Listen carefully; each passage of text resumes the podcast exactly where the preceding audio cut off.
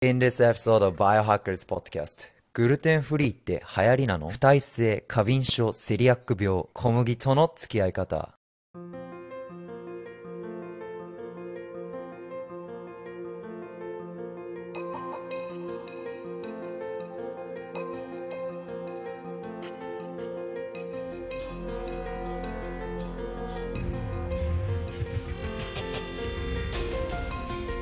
What's up, Biohackers? どうも、たてきです。大人の健康保健体育をエデュケーションとエンターテインメントを混ぜたエデュテイメント方式で語る番組 Biohackers Podcast Q&A シリーズは本日エピソード15 15回目です。バイオハッカーセンタージャパン代表である松田たてきと co-host にスーパーウーマン応援プロデューサー愛の弓と書いてあゆみ生ためあゆみさんを迎えてお送りいたします奇数回のサイドキックはあゆみさんに来てもらってます。日本一健康科学を深掘って自分自身のバイオロジーをハッキングするバイオハッキングを通じてあなたのウェルビーイングを見つけることを目的としている番組です。よろしければ YouTube のチャンネル登録ポッドキャストを各プラットフォームでお聞きの方はサブスク高評価よろしくお願いします。あゆみさん今日はちょっと縦木からアナウンスメントい。いですか、あ、はい、よろしくお願いします。あのですね、バンクレス文句、前回のね、収録の時、紹介しました、えー Web3 のプロジェクトなんですけど、実はなんとですね、伊藤浄一氏という、えはい。ミスターインターネットと、えー呼ばれてる方のポッドキャストに出演することになりまして、紹介されました。なので、ショーノートにリンク貼っておきます。立木と赤坂陽月さんがね、なんでバンクレス文句をやってるかとか、そういうところを番組で紹介してますので、Web3 なんじゃそりゃってね、仮想通貨怖いとか、いや、なんかちょっと怪しいんじゃないの？そういうのとかって思ってる方たちが、なんか気軽気軽じゃないけど、気軽に、えー何やってんの？って覗けるようなね、プロジェクトになっておりますので、皆さん要チェックお願いします。ということで、あゆみさん、なんかアナウンスメントありますか、はいアナウンスメント。なんかそれこそ今日ね、グルテンフリーの話なんですけど、最近ファスティングしてからグルテンフリーをめちゃめちゃ気にしてるところなので、今日のテーマに関してはすごいあの興味があって楽しみにしてました。よろしくお願いしおます。おおおファスティング明けのあゆみさん。それと、沖縄はどうでしたか、あ、沖縄すごい楽しかったです。石垣島と本島の方に、えっと、4泊5日で行ってきたんですけど、うん。すごく楽しかったです。なんかめちゃめちゃ綺麗で。幸福はい度が上がりそうな、ね、沖縄の人たちの生活習慣とか、ちょっと目に留まったこととかありました？じゃなくてもうそんなの忘れて、はっちゃけて、バケーションしましたって感じですか？どっちでもいいんですけど、立木的には。なんか結構、うーん、現地の人とお話しすることがそんなに多くはなかったんですけど、ああ、そうまか。皆さん言うかもしれないけど、やっぱり沖縄って、特に本島よりもやっぱり島に行くと、その場所のやっぱり独特の文化が残っているなっていうふうに思っていて、やっぱりそういうところが、まあ、幸福度だったりとか、その、まあ自分たちの先祖だったりとかを大切にしてる風習っていうのがやっぱりよく残ってるので。いや、それめっちゃ大事なんだよ。その先祖を敬うっていう習慣。うん、ああ、これね、ブルーゾーンでもね、いろんなところで、長寿が住むところでも観察されてるんんですよ。へへえ、あ、そうなんですね。いやでもやっぱりね現地に行ってねそこで見たこととかね経験したことを聞く方がなんかやっぱそうなんだってなんか多的的には納得できるんですけど、ああ、そうですね。あとやっぱりその、沖縄ってうん。特にこうなんか、まあ、聖地っていうか、守ってる場所、まあ、歌木っていうところがあるんですけどせ、建物じゃなくって、こう自然自体にもう神様として、こう、してる場所が7つぐらい、まあ、お有名なところがあるんですけど、やっぱりそういうところを今でもやっぱりこう大切にしてるっていうところだったりっていうその、まあ、祈りだったりとか信仰の部分もすごく幸福度だったりとかにつながる部分があるんじゃないかなっていうふうに、へあの、感じましたね。えいやすごいっすね。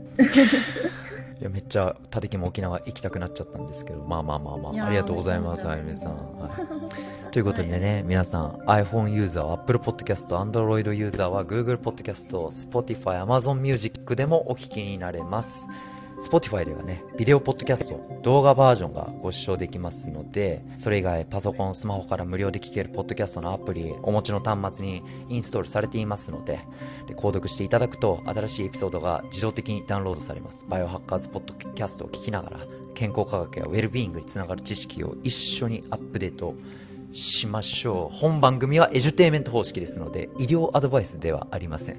なので、たできが紹介した内容や根拠、リソースね、勉強したって何を元に今話してるんだっていうことを全部あのクリアにショーノートの方に掲載しておきますので biohackercenter.jp に行っていただいてそこでショーノートチェックしてください。前半は叩きが気になるテーマや話題のトーク後半は音声メディアを通じてライブ Q&A で最近はねチャット機能というものもありますしあとはバイオハッカーセンタージャパンのツイッターコミュニティとかね、えーリプライ機能を通じて何か気になることをリアルタイムでお知らせください前半の話の内容に全く関係のないことで構いませんその場で即答できない場合は立て機の宿題となりますということで前半の話って何ですかっていう話なんですけどあゆみさんはい。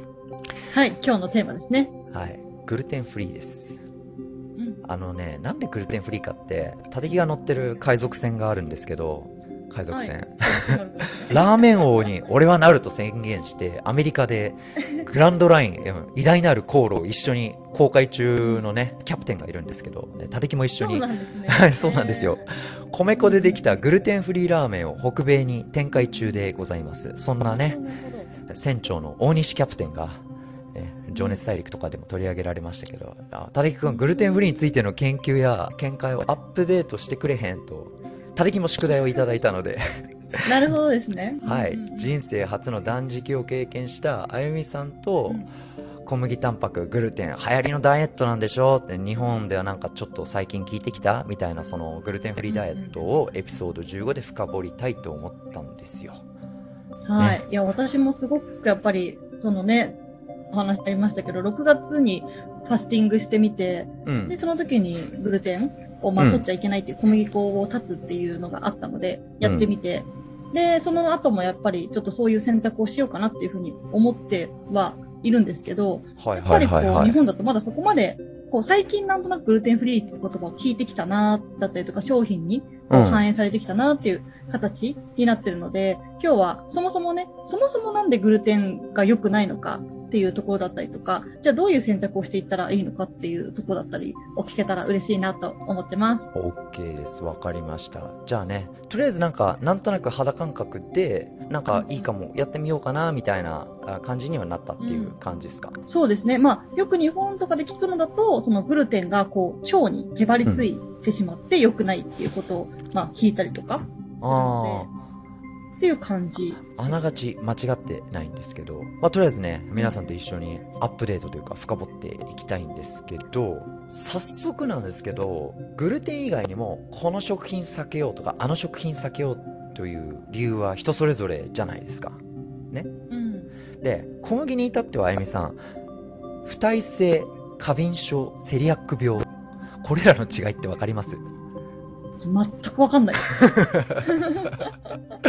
ねとりあえセリアックず病っていうのは、なんとなく聞いたことを、その、それこそ立木さんからなんとなく聞いたことがあるなーっていうぐらいの感じですね。でもあ全然、日本にいたら聞かない、あんまり、私は。うん。ああなるほどねうんいや、まあ、えまあ、小麦ね、えーいろいろね、我々の体は小麦に対してどう反応するかって、ね、小麦自体が長年の月日をかけてね、変化してきたとかとか、いろいろ複雑なんですよ。まず先ほど言った症状の違いなんですけど、グルテンイントレランス、グルテン不耐性っていうのかな、日本語では。いわゆるこれはアンブレラタームなんですよ。傘です、傘。アンブレラ。傘のグルテンイントレランスの下に小麦タンパクを食べると調子よくないっていう人たちがそのグループが下にあるみたいな感じで Celiac Disease セリアック病ね。であと、これが大多数なのが Non-Celiac Gluten Sensitivity って言ってこれはセリアック病じゃないんだけどグルテンに対して過敏に反応してしまうっていう人。うん。であともう一つは Wheat Allergy、ね、小麦アレルギーですいわゆる。うんうんうんうん。でこれら3つに分かれてるんですよ。グルテンフリーダイエットをしている方たちってえー私ってどの部類なんだろうっていうことを多分知らないでとりあえずやってみてまあうん調子いいしいやこれ流行りっしょっていう感じで分かれてると思うんですよね。うん、そうですね。で私の場合だったら別に小麦うんアレルギーではないですね。うんだよね。それはもう肌感覚で分かるよね。そう。うん。中でも症状が一番重症それこそもう小麦がちょっとついたまな板とかで料理した小麦を使ってない料理を食べてもう症状が出ちゃうっていう人は、さっき言ったセリアック病とかね。うん。全米ではね100 130, 130人くらいかな？に1人、まあ、つまり1%くらいしかいないんですけどだからセリアック病は本当に少ない。でもマジで小麦を食べると症状が出ちゃうっていう人。だから最初に Non-Celiac Gluten Sensitivity から説明させてくださいではい。セリアック病でないグルテン不耐症不耐性？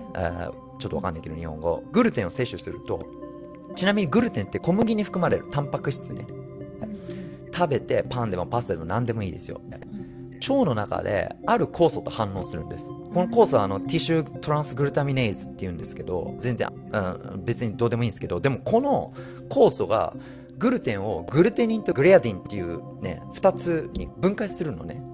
まあ、タデギは疫学者じゃないので免疫について多くは語れないんですけど全体の免疫のシステムの一部がもう特に腸に集中してるんですよ。 Gut-Associated Lymphoid Tissue って言われててよくさ免疫の7割8割は腸にあるから腸活しましょうみたいな話聞いたことない、うんうんまあだから、うん、あ GALT はその幅広く腸内に存在する。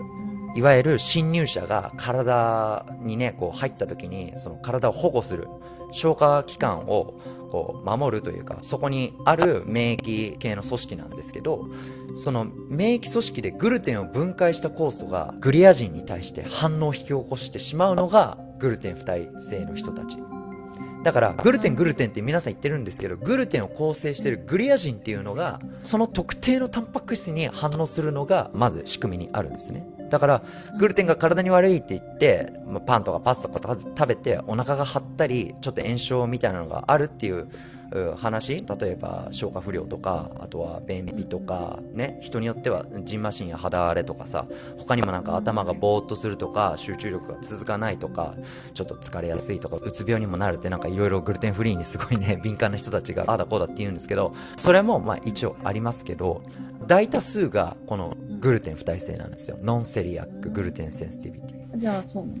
うん。小麦粉の中にあるグルテンっていうタンパク質が腸の中に入って酵素と反応してるっていうのが良くないっていう。そうなんですよ。うん。でセリアック病はガチの方はグルテンを摂取するとさっきその Tissue トランスグルタミナーゼっていう酵素が分解しますって話したじゃないですか。でそのセリアック病の人っていうのはそのグリアジンに対する免疫反応じゃなくてその酵素自体ティッシュトランスグルタミネーゼに対して免疫反応がね自己免疫疾患として攻撃しちゃうんですよ。うん。このティッシュトランスグルタミネーゼっていうのは腸を修復してくれるめちゃめちゃ大事な酵素なんですよね。我々にとって。うんよくなんかアスリートとかがグルタミンをサプリで摂取すると回復が早いとか聞いたことないかな。ちょっとマニアックな話かな。よくねプロテインパウダーと一緒にグルタミンを入れるといい。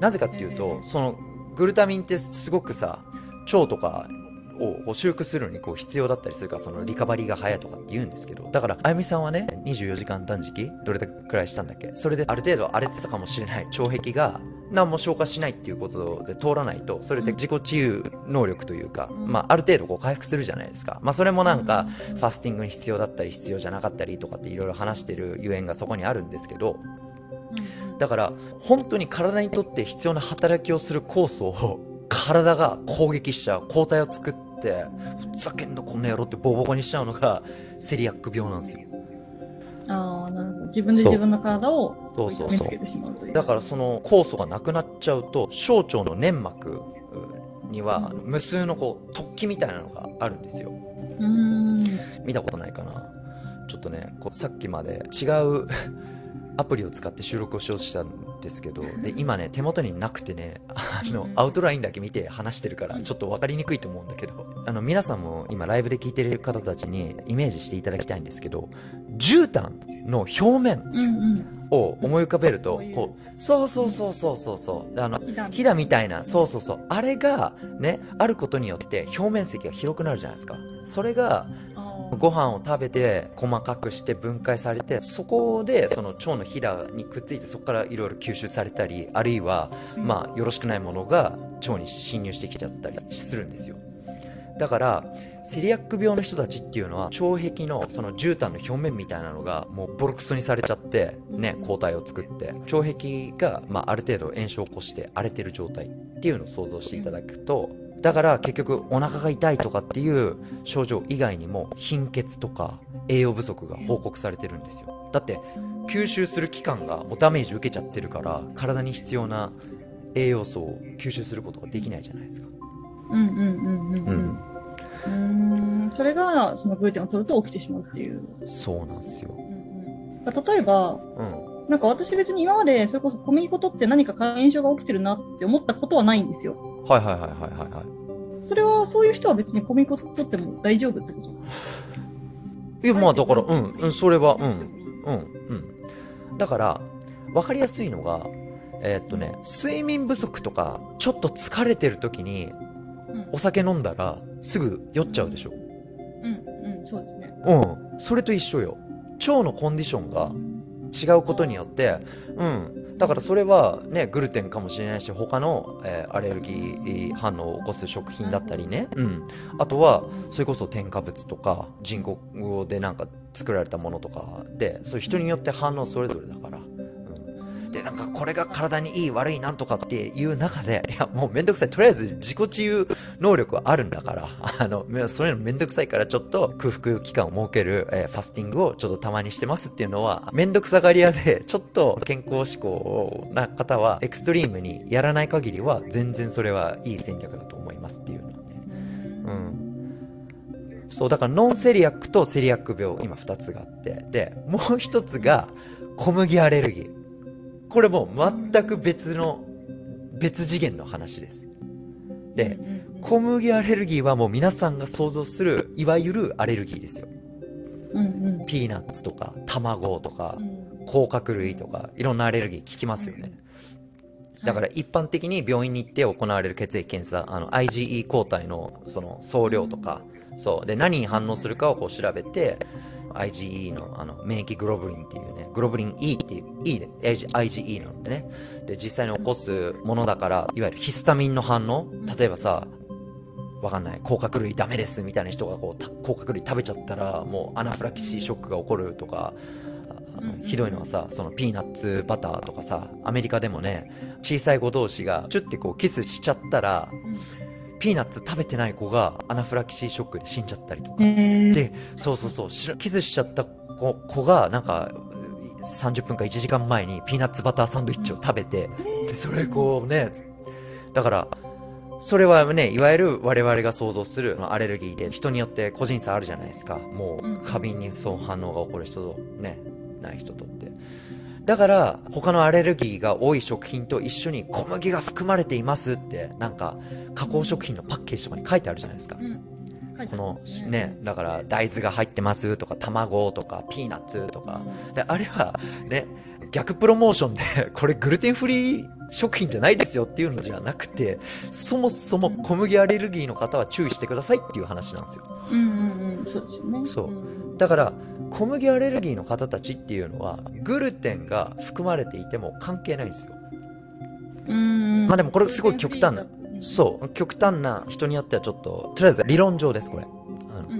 だから大麦とかライ麦とかグルテン含まれてるんですけど小麦アレルギーの方は一応食べられますよって。もちろんクロスコンタミネーションって言うんだけど、その製造過程や工場とかで小麦が混じっちゃったりとか、いろいろあるから、アクシデントとかでやっぱり大丈夫って言ったけど調子悪いとか、個人差ありますけど、とりあえずアナフラキシーショックを起こす原因と、グルテンが原因で不調になるっていう、そのセリアック病の人たちは、まあ別なんですよっていう話でした。なるほどですね。うん、ここまで OK?OK、OK です。うん。そう。だから、まあ、なんでこんな詳しく話したかっていうと、結局、検査とかしないと分かんないんですよ。うんうんうんうん、そうですよね。そう。プラシボ効果もあると思うし、プラシボってわかる？こう、思い込みとか、うん。うん自分は大丈夫と思って、これ体にいいサプリメントですって言って飲んで、本当にそれを信じ込むと、なんか体調が良くなるっていうのと一緒で。そうそうそうそう。だからそれを本当にこれが原因かって、その変数を管理する。被験者も何を与えられるか分かんない。で、これは、えーこっちを研究してますで、こっちがコントロールグループって言って、全然フェイクのものをこう比べるっていう時、その渡す側もそれどっちか知りませんっていう二重盲目っていうんだよね。ダブルブラインドスタディとかっていうんだけど、そういうのとかでもう本当に管理してこれが原因ですって見ないと、やっぱり分からないから、バイオハッカーの皆さんたちっていうのは自分でうんうん。まあ、食べ比べてみたりとかそういうテクノロジーを駆使して検査して私にとって小麦っていうのはこういうものだっていう立ち位置をまず掴むというかっていうのが大切っていううん話っす。え、質問してもいいですか、うんいいっすよ。今その小麦アレルギーの方とセリアック病の方とうん。いたと思うんですけど、うん。まあ、私そうじゃないうん。人なんですね。うん。まあ、そうじゃない人が結構大多数だと思うんですけど、はいはいはいそのはいセリアック病でもないし小麦アレルギーでもないけどグルテンはあんまり取らない方がいいんですかね。そもそも。そうですね。っていうのがそのさっき言ったその腸とかうん。に関してグルテンが何らかこう悪い効果があって、なんかそういうアレルギーとかセリアック病じゃない人も取らない方がいいのか、それともそれはなんかちょ今のちょっとなんか誤解的な部分もあるのか、どうなのかなっていう。最高ですそれ。これだったっけな？どの小麦によるとかっていうすごいぼやーっとした話になっちゃうんですけど例えば今これ見えるかな？ Sprue and Gluten Intolerance Glyphosate って、えーっと、に日本語でなんていうのかな？ Glyphosate っていうのは要は農薬ですよ。みんなセリアック病だとか小麦がなんとかって言ってるけどいやぶっちゃけこの小麦に使われる農薬によってセリアック病患者が増えてるよねとかっていうデータもあるんですよね。そう。あなるほど。うん。あ、まあそうですよね。そう。今セリアック病じゃなくても、取って、取り続けてると、まあアレルギーみたいな感じで、後々セリアック病になる可能性もあるみたいな。えっとね今手元に論文ないんだけどセリアック病がそもそもそのグルテン不耐性の中のん一つなんじゃないかっていう話も出てんの。うん。そう。でイタリアとかでもねイタリアって言ったらもうパスタガンガン食ってるじゃん。セリアック病患者の数が増えてるんだよね。えー、そう。あそうなんですよ。これにも見えるかな？うんそうだね。133人のうち1人が、まあ、アメリカ人でそのセリアック病なとかって言うんだけどこれだったっけな。まずえーっとじゃあ小麦ってよく皆さんが言うのが小麦ってずっと昔が人類が文明ができてから食べてきたのになんで今更小麦が悪いって話になるんだっていうのは我々が今食べてる現代小麦と昔の小麦って違うものなんですよ。なるほど。うん。えそう。遺伝子組み換えとかではなくて品種改良ってやついわゆる。ーうーん。交配、はい。えー小麦タイプっていうのはここにも書いてあるんだけどね。テトラプロイド。これは4つか。ゲノムがね AA タイプと BB タイプと DD いわゆるパン小麦。パンを作りますっていう小麦粉は現代小麦粉なんだけどそれがヘクサプロイド。これは6個の1つの細胞内にゲノムが6つありますっていうやつ。まあこれが現代の小麦なんだけど例えばグルテンの保有量が多かったりとかうん。まあ、これが小麦を摂取することになって不調になる原因じゃないかって言われてたりとかするんですよね。そう。なんかさどうなの？日本で古代小麦とかってないの？Ancient Wheat ってアメリカでは売られてるんだけど、例えばスペルトとかカムートとか。いるのかな？でも聞いたことはありますね、確かに。古代小麦。エインコーンとかね、うん、あるんだけどじゃあ古代小麦だったら大丈夫なのっていう話だとあながちそうじゃないんですよ、うんうんだって古代小麦でも保有量は少ないとはいえグルテンは含まれてるんですよね。うんうんう。ん。だからグルテンに対してそう過敏に反応するっていう人はやっぱり古代小麦でも不調になったりするわけですよ、でも非セリアックで例えばなんですけどあやめさんあのグルテングルテンってみんな言ってますけど例えばグルテンフリーにすることによってコンビニの菓子パンを食べなくなったとか そうするとトランス脂肪酸とかそういろんな添加物とかも食べなくなるじゃん。そう。そうですね。逆にグルテンフリーダイエットをやりまくると不健康になるっていうデータもあるの。なぜかっていうとえー。そのグルテンフリーのパンとかってあんまうまくないわけよ、うん、でいろんな添加物をガンガン入れまくるのね。そうそうなってくると結局微量栄養素とかビタミンとかミネラルとか不足してで結局トータルで見るとダメじゃんってなったりとかするわけなんですよ。えー、難しいところですね。そうの難しいんですよ。そうそうそうそうだからこれは本当にやっぱりあゆみさんみたいに断食を通じてあでもお米食べてる時よりもパン食べた方がなんかちょっとなんかお腹膨らむなとかなんか体調にあ差があるなとかってそういう微量のねその変化とかに敏感になって感じてあ私的にはこんな感じかなっていうのは全然もう素直だしそれが多分一番いいと思います。でも縦木とかはやっぱり体重別の格闘技なんか炎症が体内で起こると例えばあゆみさん肘をここにドーンってぶつけました。どうなりますか？腫れますよね。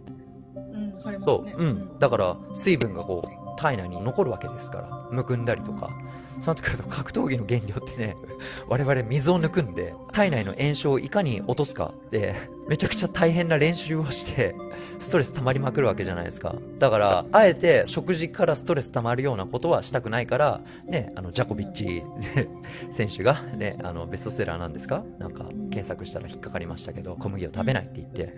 じゃあトップアスリートと普通にまあ、あのほどほどに運動習慣があって体にめちゃめちゃそこまで敏感じゃないって人にとっては、まあ、小麦食べても全然私俺大丈夫だよっていう差はそこにあります。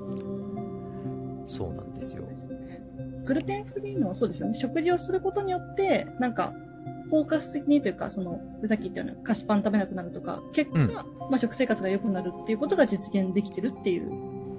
そうそうそうそうだからそれが大事なんですよよくさ地中海気候の地中海ダイエットって聞いたことない。地中海あたりの食事がすごく体にいいとか長寿の秘訣だとかって言ってるじゃないあ、ですか。そうなんですか。そうそうなんですよ。中東とかねえっ、とまあ本当はギリシャとかあっちの方ですよ、う、うん。んであそこにいる方たちの食べてるものって古代の穀物が多いんですよ。うん。うーん、そそうなんうさっき言ったねやつとか。それこそねビーガン大国のイスラエルとかそうそう。うんうん。だから結局、えー現代小麦で添加物まみれの 血糖値がバーンって上がる何日ね、えーパッケージの中に入れてもカビが生えない白い食パンを食べてる人たちとそれをやめて古代の小麦を食べてる人たちでコンディションが、まあ、違うよねっていうゆえんはそこにあるんですよ。でなるほど。うん。うん。まあでめちゃめちゃだけじゃない周りのものってことですね。そうそうそうそう。だからグルテンだけに的を絞るっていうのはすごい難しいっていう。うんところがあるんですよ。ね、で小麦が変わってきたっていう背景があるんですけど、もっと話をややこしくするとですね あの我々が変わってきたっていう話もあるんですよ。そうえっ、とねちょっと待ってねうんそうですよね。私たち自身の受け取り手が変わってきたっていうのは。そう人間自体が変わってきたっていう話なんですけど何州だったかな？中西部で行われたエアフォースベースだから、えー、と空軍基地です。うん。見えるかな ?Celiac disease four times more common than in 1950s ってことです。これ、名誉クリニックの研究チームが1948年から54年の間にワイオミング州のウォーレン空軍基地ね、エアフォースベースです。えー採取した血液のサンプル。うんだから、1948年って今から何年前 ?70 年前。うん。そう。で、その時の、えー採血した血液と、現代の若者というかそこにいる兵士たちの同じ年齢の血液サンプル。だから例えば1948年の時に20歳だった人と、このテストを行った時20歳だった人との血液を使って、さっき言った酵素を攻撃するっていうね、抗体をあるかどうかっていう検査をしたらしいんですよ。うん。で、なるほど。うん。で、この採取されたのはなんだ？ミネソタ州のオルムステッドっていうのかな？オムステッドっていうところの、はい、人たちから、はい、比べたそうです。で、今日の若者は、1950年代の若者よりも4.5倍、へ4.5倍セリアック病になるらしいです。え。えー、じゃあその酵素に過剰に反応するようになってしまってるっていう。だから後輩を繰り返すことによって、新しいタンパク質が生まれるじゃないですか。うんうん。それを現代人の我々が、え、これって何よみたいな感じで迷って分解できなかったりとか、で、これを異物だと勘違いして攻撃しちゃったりとかっていううん話なんですよ。でもそれがもうね、目に見えるように極端にっていうわけじゃないけど、まあ、こうじわじわと出てるよねっていう人によって小麦をこう取り除くと不調がなくなったとかって言うけどどうなんだろうっていう中でいろいろね古代小麦がセリアック病患者に対して症状がなくなるかって言ってもまあ一緒だけどなんか軽減したとかいろいろあるけどまあ、その小麦も変わってきたけど人間自体も変わってきてたっていう お話です。うんうんうんうんうん。そうですよね。ね。そう。どっちも変化しているっていう、っていう、うん、話なんですよ。ね。で、現代人はよりまあ小麦にね、敏感になってる可能性があるっていう、まあ、そう。パーセンテージ的に昔と比べるとそうなってるっていう、うん、だから後輩を繰り返すことによってより収穫しやすく農薬にも強いとか乾燥しやすいとかっていろいろあってもちろんそれによって多くの飢餓が救われたりとか。でも一方でね今いろいろ世界情勢不安定で金融商品として取引されるとこうやってね物価高だなんだからって、なって。これはね本当にね白か黒かとかねどっちがいい悪いとかじゃないんですよ。だから結局最後の最後自分の口に届いてくるってなった時に行き着くところはマインドフルイーティングというかその丁寧に食べる。この背景にどういうことがあるのかっていうのと自分の体内で何が起こってるのかっていうのを少しでも、まあ、意識を向けるってことが大切なんじゃないかなって。であと最後にじゃあグルテンフリーやるんだったらとことんこだわりなさいよっていう話なんですよ。立木から言わせてみたら。なぜかっていうと立木のクライアントの中にはそのリュウマチとかもう朝起きたら今日はもう手握れないほどパンパンになっちゃうとか自己免疫疾患の方とかもいるのでそういう方たちっていうのは、まあ、まずもうグルテンフリーはもうねしっかりやるっていう形でね。でグルテンフリーで結局そのさっき言った酵素を攻撃しちゃうって言ってるじゃないですか。でそういう方たちっていうのはラクトース要は乳糖牛乳に含まれてる糖とかを分解するラクターゼも不足してるんじゃないかって言われてたりとかして。そう。でだからグルテンフリーをやるんだったらデイリーフリーって言って要はチーズとか乳製品も取り除いた方がいいよねっていう、うん、なるほど。そうそうそうそう。それファスティング状態になる いやまあでもなんで？別にねお肉とか魚とか野菜で、でで炭水化物はなんで？例えばねお米とかあとは芋とか。でも全然普通に大丈夫なわけじゃないですか。でもえっとですね、セリアック病の方たちとかグルテンにすごくセリアック病とは言わないけどグルテンにすごく過敏に反応するっていう人たちがお米とか食べてもちょっと同じような症状になるんですけどっていう方もいるんですよ。これはですねあのねプロラミンって言ってこのえっとねマスタータンパク質なんですけど要はグルテンってそのプロラミンの中の一種なんですよでこのグルテンじゃないあのググリアディン小麦に含まれてさっきグルテンを構成してるあグルテニンとグリアディンがグルテンを構成してるんですけどそのグリアディンはプロラミンの傘下なんですよ。それかあと大麦ね。 barley のホルデインとかあとトウモロコシのゼインっていうのとかあとライ麦にもセカリンやったっけな？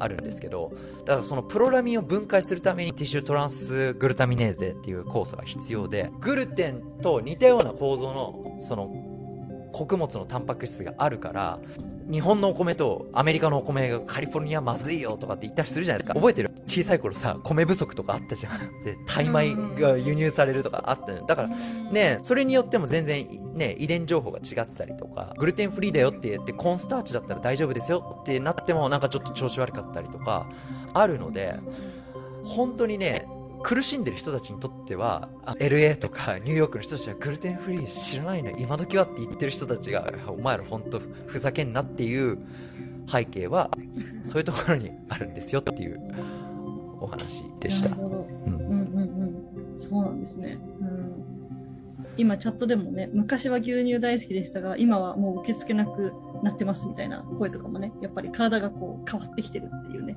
声とかも今来てますね。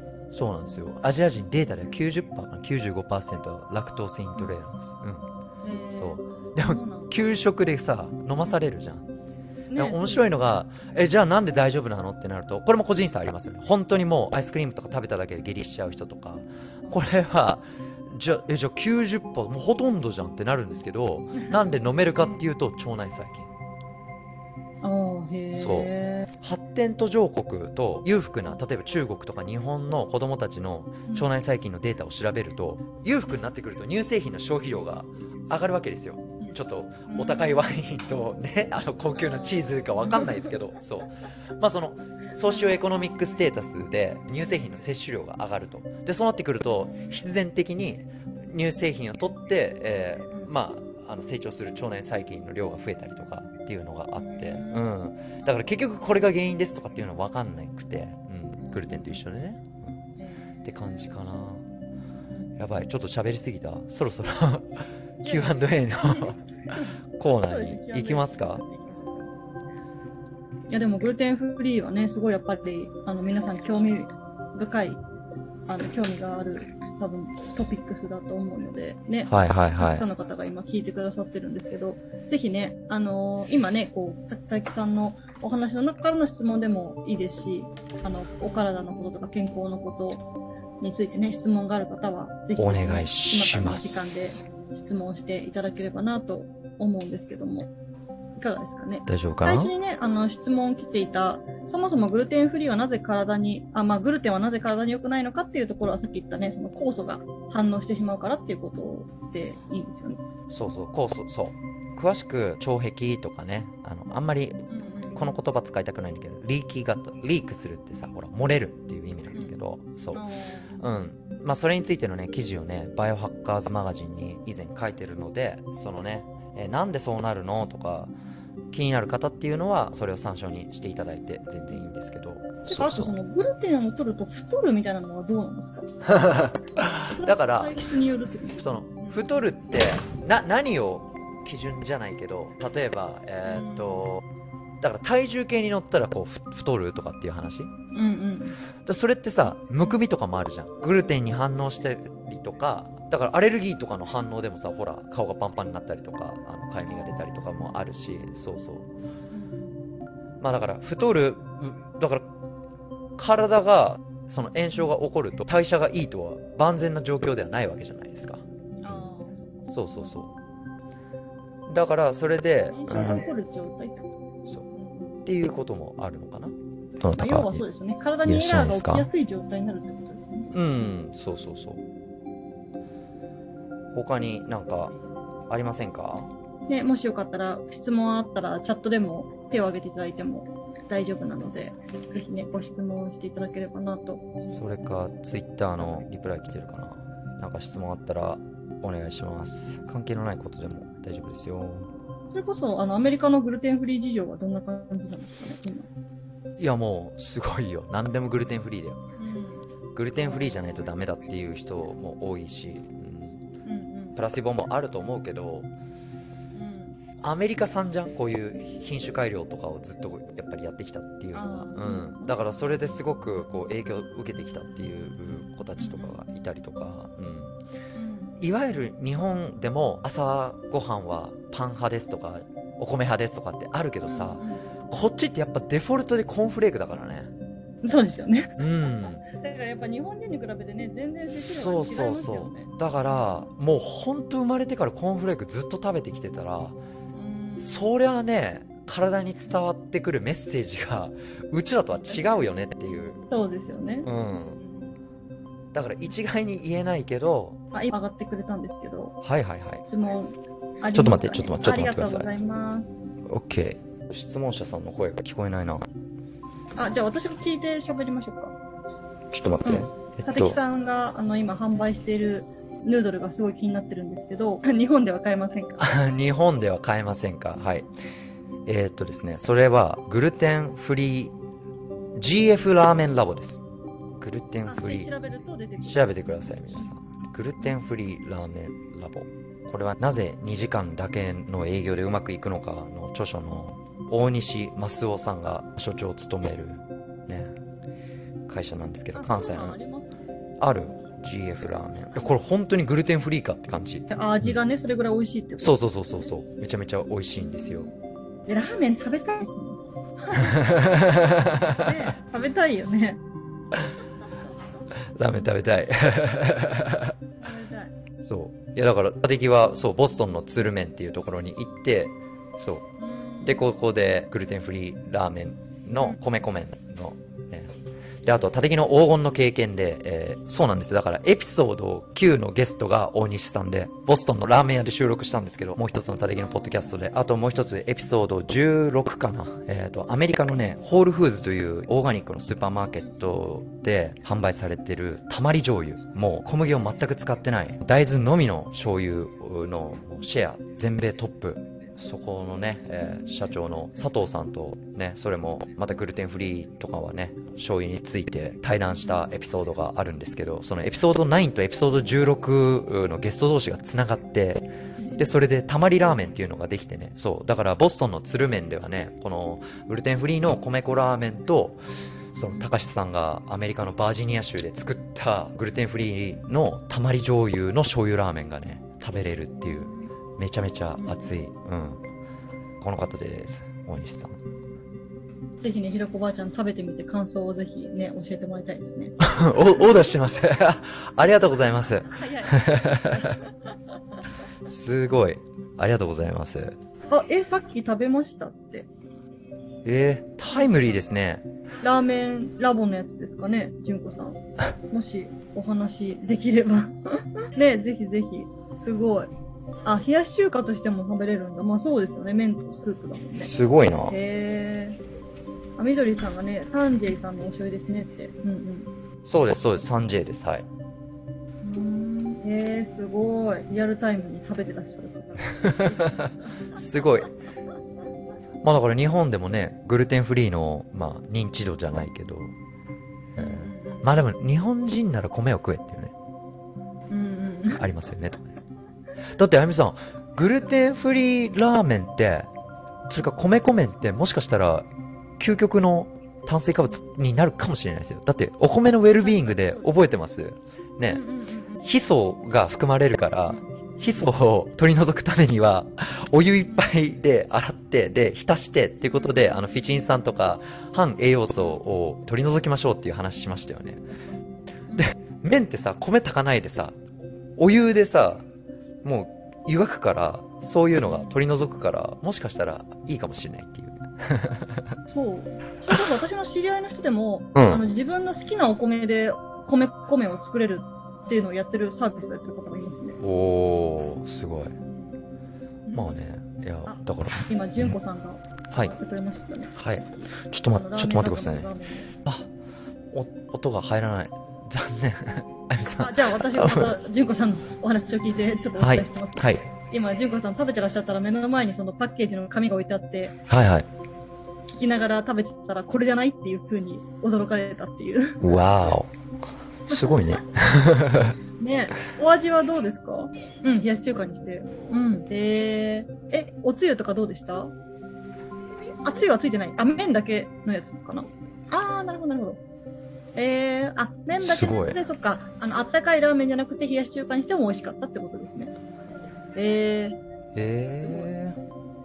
いいですね。これなんかね、あの、やらせじゃないかって思われちゃうね、こんなタイムで。マジでかと思って。すごい。いやー、大西キャプテン喜ぶな。ねいやーね、純子さん、本当ね、すごいタイミングすごい。やっぱねジャパンクオリティを世界に広げていきたいですよねうん、うん、確かにそのグルテンフリーのラーメンはこうどういうきっかけで買われたとかってあります。あ田舎にいるしてはい。うん。あ食をこう見直すきっかけがうんうん。なるほどね。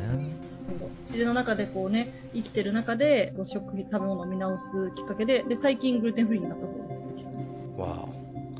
そっか。いやなんかすごいね。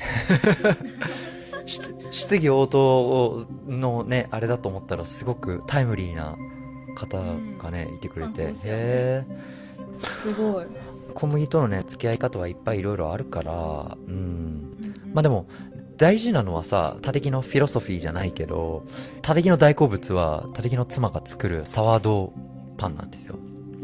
ライ麦で作るんですけど、うん。でね、えじゃあ週末にこう、例えばね、キャンプに行く時とか、あサワードを持ってこうかってなった時に、だいたい3日前から仕込むんですよ。普段やっぱりずっと食べないから、サワードの菌は冷凍してるんですよね。で、その菌がコンディションによって膨らむ時と膨らまない時とってあるから。あ、そうそうそう解凍してね。で、で、それ活性化して、で、サワードーを発酵させるじゃないですか。いや、ちなみにこれね、発酵のプロセスで、グルテン全くなくなるってわけじゃないですけど、グルテンも分解されます。その発酵の過程で。もちろんね、立木はあの、古代小麦のライ麦をね、えー、品種を使ってるんですけど、それね、もうね、1日、2日もうね、3日だったらね、カチカチで食べれない。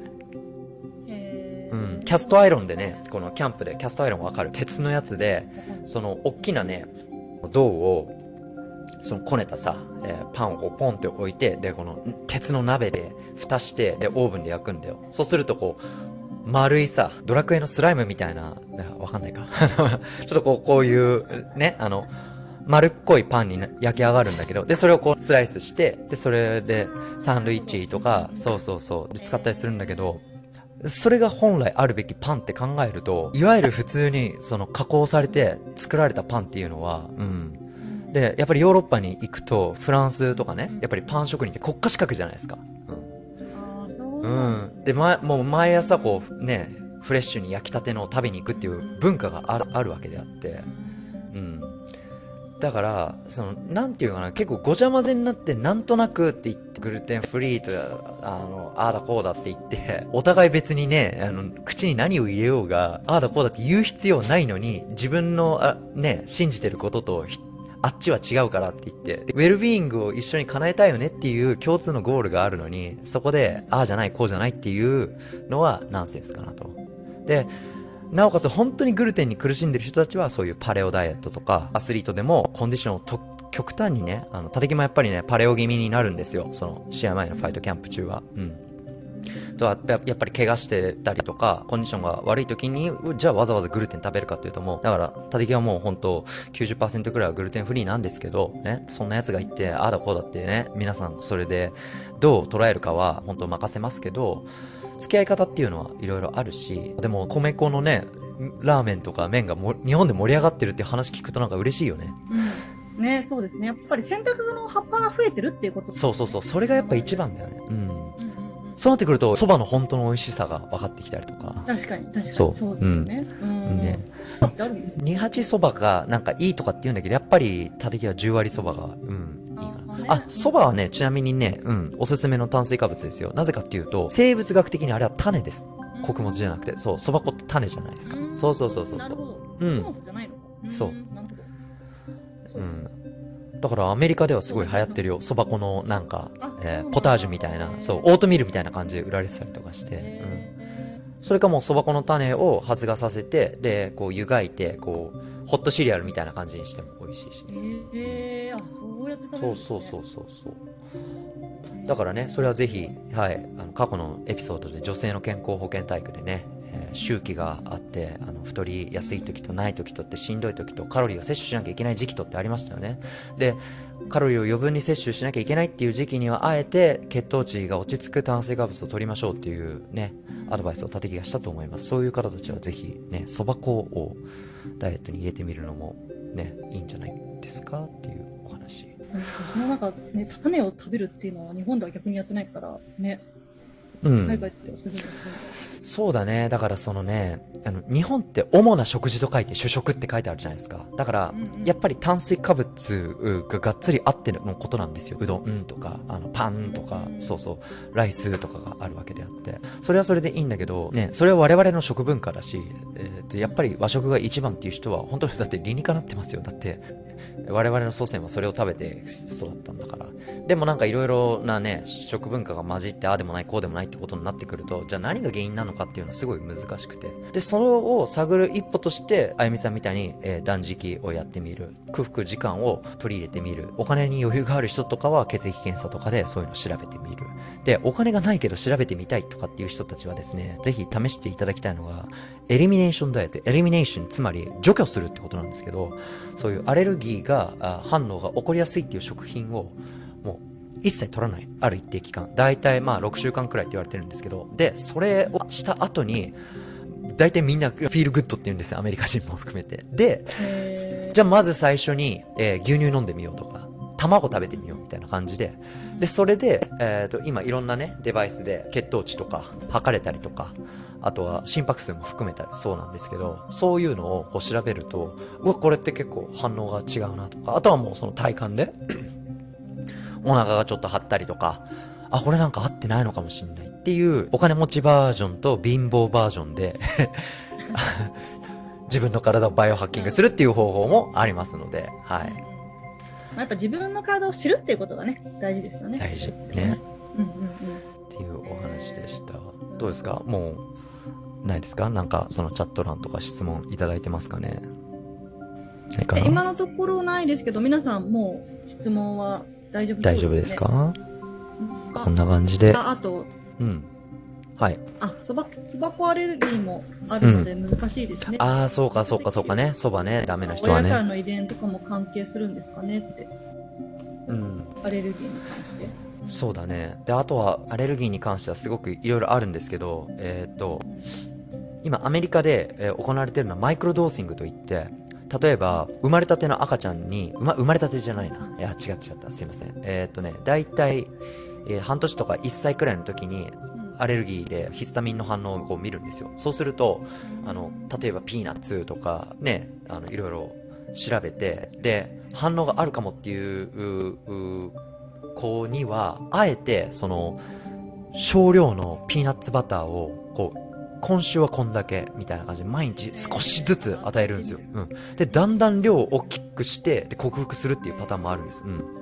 ああ、なるほどね。そうそうそうそう。だから日本はちょっとわからないんですけど、えーまあね、まあでも本当に子供の生まれた時ってこれも本当他力の未知の世界なんですけど、で、やっぱりお母さんから生まれる時、帝王切開で生まれた子とを自然分娩で生まれた子だと、ね、免疫疾患とか、あの、が差があるっていうのは、お母さんの腸内細菌をこう引き継いだりとか、あのできたこと、できないことがあったりね、データにあったりとか、もうすぐその離乳食の時とかに、わかんないよ。こうこうもう本当、たてきが、あの、かもねっていう話では、コンフレークとかを食べて、で、えっ、と、小麦を与え続けて、その現代小麦を。で、それでえー免疫疾患につながったのかもしれないとかっていう人もいるかもしれないし、で、騒いでる人もいるんですよっていうね。だから俺はそれは原因がそうであるかどうかはわからないけど。うん。そうですよね。だから自分の体をしっかり見つめることが重要ですね。そう。うん。うん。だからね、そんな感じです。うんうん。ありがとうございます。どうですか？皆さん。こんな感じで。OK です。すいません。あの、今日もね、またね、あの、出だし、こけて。ななみさんの時はすっごいスムーズで良くてね、あの、あもう一つの、そうもう一つのね、スタジオアプリがすごく良くて、ね、えー、声とか音声とかすごいいいんですよ。そうなん。すいません、お聞き苦しいところでね、申し訳ございませんえ、前でした回。もクラハとツイッターと両方連動しちゃったんですよね。でもね、多分ね、クラハとツイッター、もしかしたら分けないといけないかもしんない。両方やるとこうババグが起こっちゃったりしてるから、はい、すいません。えーとりあえずね、あの、完璧主義だと何もできないので、常にこんな感じで試行錯誤してやっていますので、お聞き苦しいところすいません。皆さんということで、バイオハッカーセンタージャパンも今後ともよろしくお願いします。10月はですね、バイオハッカーサミット、オランダ・アムステルダムで行われます。なので、はい。ちょっとアムステルダムの学会参加したいっていう方はね、バイオハッカーセンター .jp の方に行っていただいて、チケット購入できるように、いや今収録してる今、今、たてきが必死に今、サイトを 作ってるところなんで、もう少ししたらね、え購入できたりしますので、あとは企業でね、出店をちょっとしたいという方は、ぜひお問い合わせ、DM 何でもよろしいので、来てください。もうすでにね、え何個かあ興味あるっていう方がいるので、オランダで会うひ、ね、会える人はぜひ会いましょうということで、あゆみさん。はい。ね。あ、で、今チャットでですね、あの、リプレイできないのが残念ですって来てるんですけど、あのさんのポッドキャストの方で聞けます。そうです。iPhone ユーザーは紫色のアイコンで人のマーク、もうこれ購入した時に入ってます。Android は Google ポッドキャスト。で、これで普通にバイオハッカーズポッドキャストってね、カタカナで、それか松田立樹ってやると多分検索に引っかかるので。それで過去のねエピソードを聞いてください。うん、ポッドキャストでの方で上がるので、ぜひそちらからね、聞いていただければと思います。皆さんね、あの、学びになりました。ありがとうございました。ああ、よかったよかった。ね。はい。うんまあね、あの、まあ、マニアックな話は置いておいて、まあね、ゆるーく、ね、あなたに合うバイオハッキング、ね、それでウェルビングにつながったら、たてきは最高です。はい。OK、じゃあ、そういうことで、バイオハッカーセンター .jp からサインアウトします。どうも、ありがとう。もいもい。もい、もう。